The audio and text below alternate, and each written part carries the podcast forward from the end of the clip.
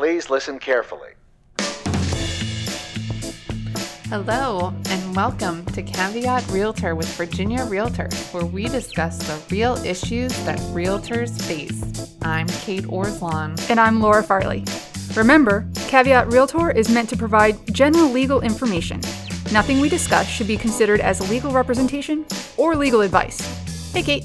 Hey, Laura. How are you? I'm good. How are you doing? I'm doing well. How did you feel about just having to submit all, all of our CLE so that we could renew our law licenses? I felt confident because I was way over the minimum requirements. You are highly educated, huh? I am very educated. A plus for me. And just like me, you're an overachiever getting it done way early. Yes. Yeah? All And right. I think that our members should be happy about that. I agree.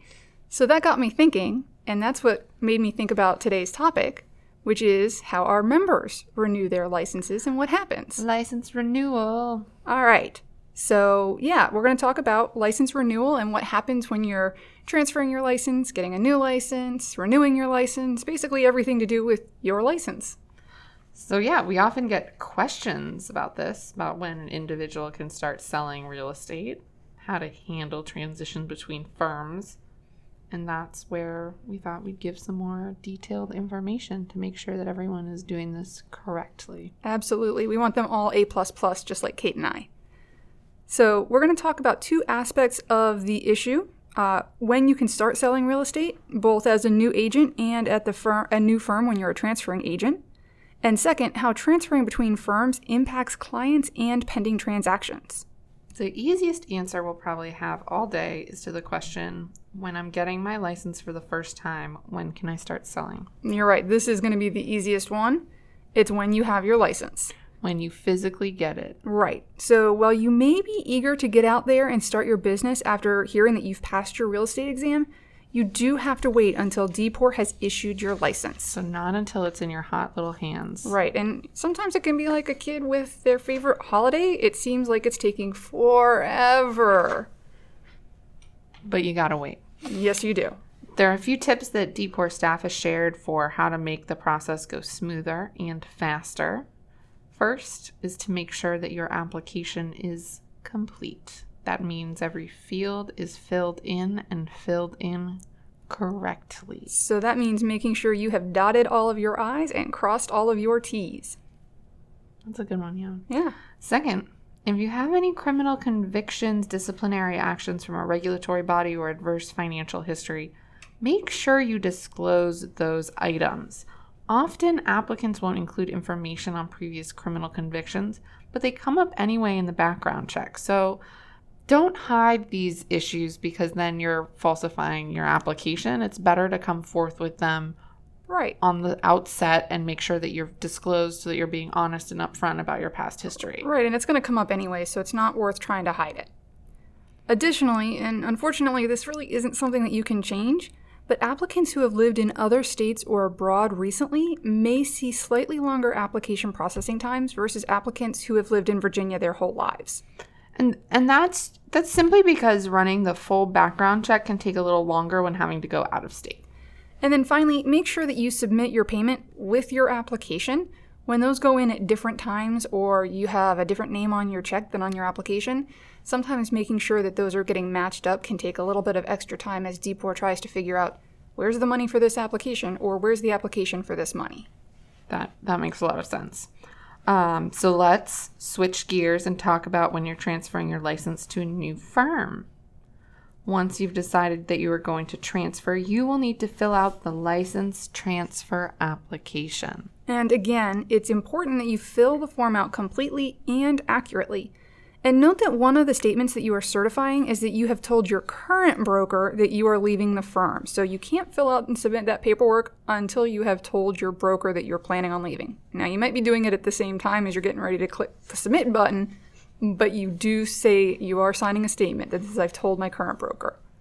Also, on the form is a place for your new broker to sign. The form states clearly that the new supervising broker must sign the form after after After. the agent has signed and dated the form. Once you've submitted the filled out form and the transfer application fee, you are allowed to start practicing real estate through the new firm. Hooray! Yay! So you may not receive your license, and license lookup may not show you at the new firm. But once DPOR has the completed application, and that is with the new broker signature, and your transfer application fee, you are allowed to start work at that new firm. We've said it several times, and that's because it's important. But we're going to say it again Yeah. because that's how we roll. It's essential that your transfer application is fully filled out and correct, and the fee is sent at the same time. If your application is incomplete, it could create complications and delays. Have we said it enough times? Dot your I's, cross your T's, fill everything out. Make sure it's correct. The final li- license status that we want to talk about is renewals. All licenses expire two years from the last day in the month that they were issued. Boy, is that complicated. Mm-hmm. So, what that Break it down for me, Laura. I will. So, what that means is if your license was issued on July 1 or 2 or 3 or any day in July, what about July 4th? July 4th counts, although they're probably, Probably not not going to be issued that day. Yep. it, it will expire on July 31st, two years later. So let's say that I got my real estate license on April 4th of 2018. My license will expire on April 30th, 2020. Not April 31st because there aren't 31st days, 31 days in April. Yeah, I had to quickly, had to quickly do that one in my head too. um, you must complete the required CE prior to. That means before. Yes, try and be like Kate and I and get yours done way in advance. Get it done early. Uh, your license expiring and submit your renewal and payment once again prior to your license expiring. We don't hear much about it anymore, but occasionally we'll still hear about the mythical grace period. It's just like a unicorn. unicorn with rainbows. My kid's really into unicorns also, so that's fun. I want to be clear that this is mythical and there is no grace period, unfortunately. So I'm sorry to burst Like your, a unicorn, they do not exist. sorry to burst your child's bubble that there's no unicorns, but there is no grace period. If your license has expired, you are not allowed to do any licensed activity, and it is your responsibility to know whether your license is expired or not. And also to know what day it is. I mean, I know it's easy to get busy and lose track of what day of the week it is and what day of the month it is. Right. It, it's easy to lose track of time, but the fact that you thought there were 31 days in September Or April. or April isn't an excuse for doing licensed activity on October 1st if your license expired on September 30th. Right. If you have to, make sure you have a calendar handy. You know, most of us have those calendars on our phones. Most of us have phones. They're usually attached to our hands. Yeah, It comes with the calendar app. It tells you the date when it's on, on the lock screen. So right. It's kind of hard to, to it's hard to miss it. Yep. So the the question I sometimes wonder is why do people think there is a grace period? And again, there's not.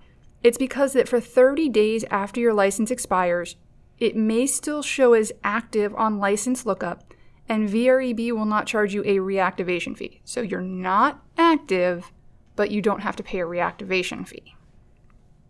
If your license is expired for more than 30 days, you will need to pay a reinstatement fee, which is currently at $100 for a salesperson, $120 for a broker, and $135 for a salesperson or broker's business entity license. So let's sum this up. Your license status on license lookup may not always match your actual license status. When, you're tra- when you've transferred your license, it may t- take some time before the license lookup shows you at your new firm. For 30 days, 30, after your license is expired, license lookup may reflect that you are still active. But trust me, you are not. So, with all of this, what does it mean for transactions and clients that you may have when you are either going to transfer or when your license is about to expire? We're going to go with the favorite, the lawyer's favorite answer, and I, it is my favorite answer. Yeah, I love it. It depends. If your license has expired, guys, this is important. You must stop all licensed activity. Do you have to Stop to it. Do you have to drop Stop. it? Do you have to drop and roll too? Stop it. yes. Working with your broker, another agent in your firm may be able to assist your clients while you finish whatever it is you need to in order to have an active license. whether it's finishing up CE or just submitting your paperwork. If you're transferring your license, you will need to read your independent contractor agreement with the broker that you are leaving. Remember, a brokerage relationship belongs to the firm and not individual agents.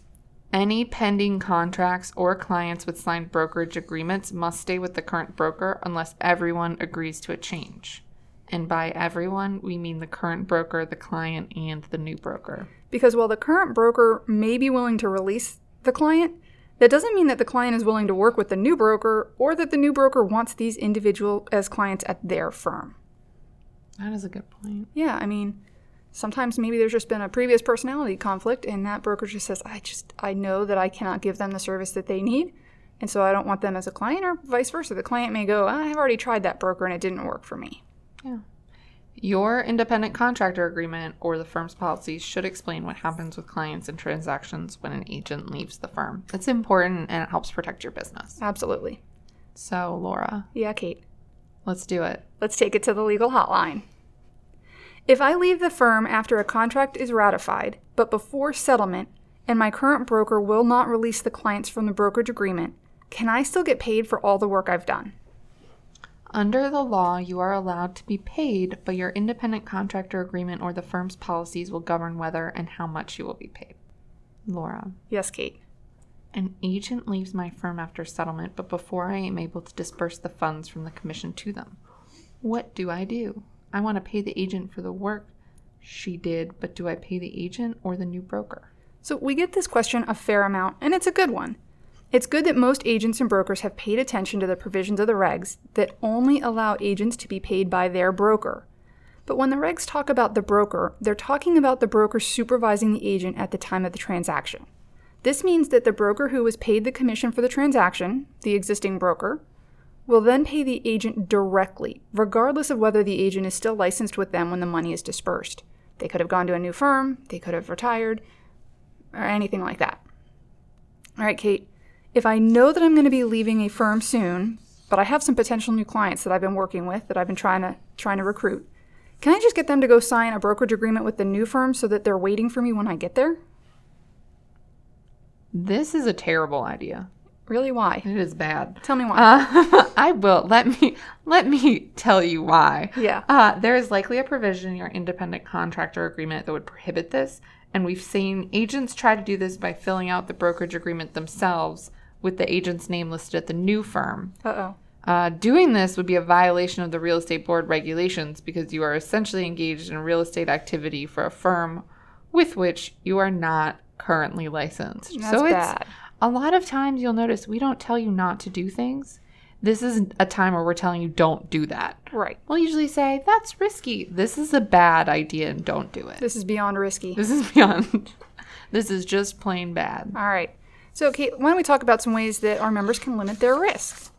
First of all, you want to make sure that you complete all of your CE early, be like Kate and I, and submit your renewal application and fee in advance of your license expiring. Also, know when your license expires and make sure that you do not do any licensed activity after the date if you have not completed all of your renewal requirements. If you are planning on leaving a firm, read through your independent contractor agreement and the firm policy so you fully understand what you are entitled to for pending transactions. When transferring your license, do not conduct any activities under the new firm until after your application and fee have been submitted and the application has been signed by the new broker. Thank you for joining us. Caveat Realtor is a weekly podcast with episodes released every Tuesday. Our podcast is available for streaming through iTunes, Stitcher, and Google Play. Subscribe to our podcast to get automatic updates when we have new episodes and rate us. Remember, members of Virginia Realtors have access to our legal hotline where we can provide you with general legal information. You can access the legal hotline on the Virginia Realtors website under the Legal tab on the For Members section. Make sure you are logged in to see this page. Thanks. Bye. Although the members of this podcast are attorneys, the legal information in this program is not a substitute for personalized legal advice from an attorney licensed to practice in your jurisdiction. The information provided by Virginia Realtors is a general reference work is a public service and does not constitute solicitation or provision of legal advice. We provide this general legal information on an as is basis. We make no warranties and disclaim liability for damages resulting from its use. Legal advice must be tailored to the specific circumstances of each case, and laws are constantly changing. The information provided in this program should not be used as a substitute for the advice of competent counsel. This has been a production of Virginia Realtors, copyright 2018. The podcast features the song Please Listen Carefully by Jahzzar, available under a Creative Commons Attribution Share Alike license.